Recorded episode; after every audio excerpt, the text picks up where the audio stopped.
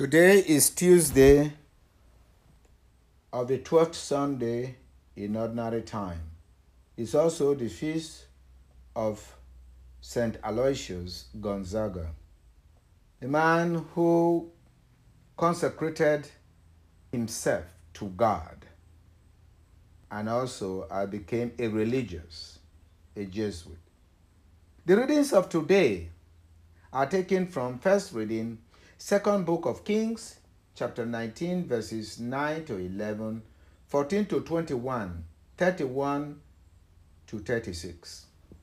The gospel reading is from Matthew chapter seven, verses six, twelve to fourteen. My brothers and sisters, the lessons from today's readings is how to pray against the threat of the enemies to God. How to live as children of God. Do unto others as you would like others to do unto you. As God is good all the time, the children of God who believe in God, who remember God, must equally be good all the time to all people. Whenever we face dangers, we must invoke our faith in God.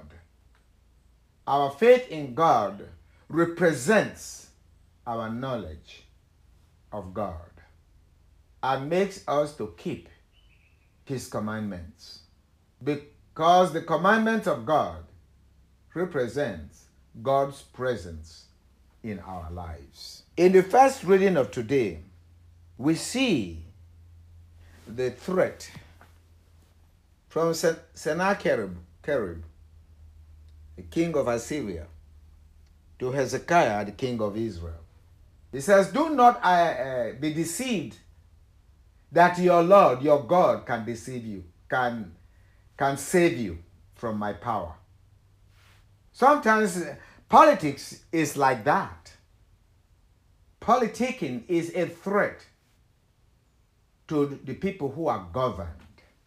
If we truly believe in God, politicians who believe in God will represent God in the life of the people.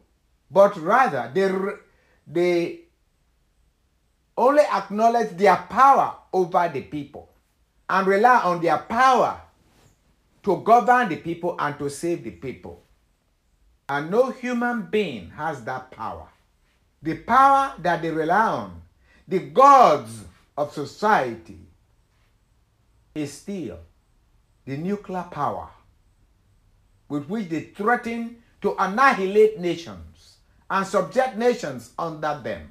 It's not different from the power that Sennacherib had, that he used to threaten Israel, to subject them to them.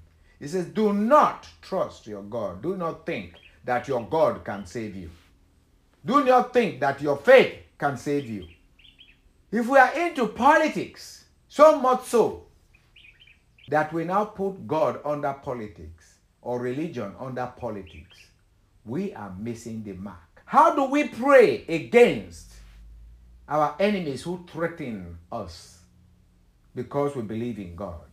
Is to really, out of our faith, to know the God that we serve. Know God through faith.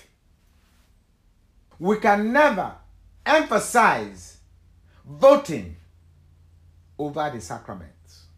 Rather, out of our faith in God, we can perform our civic duty.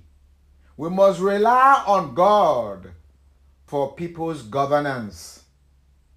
Trust in God. God delivers. It is God who repairs our heart.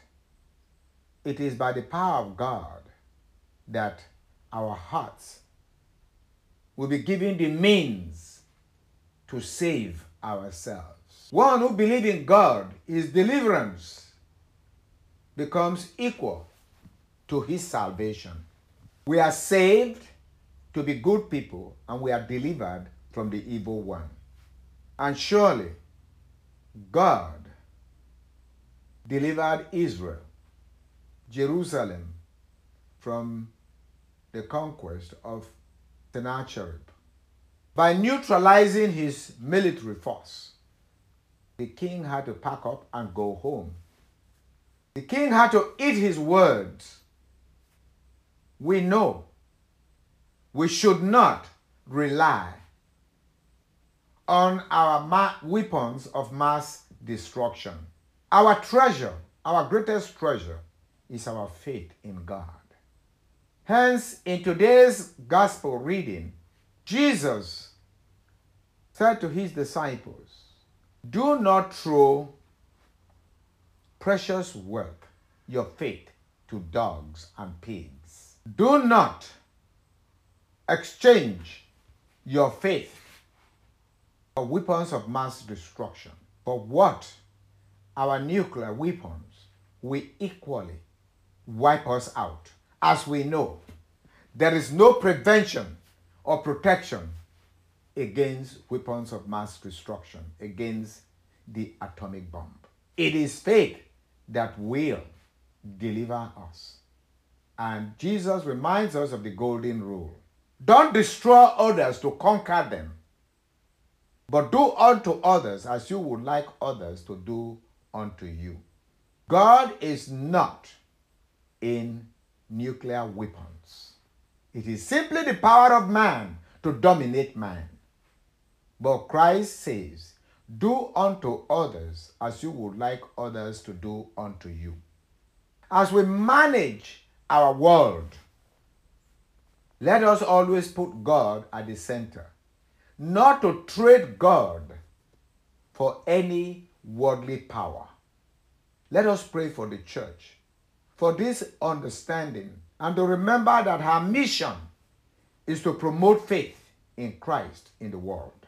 Jesus taught us by his examples and delivered us by his death and resurrection. May the power of our Lord Jesus Christ deliver his church to do her work, to follow the narrow way in the world through Christ our Lord.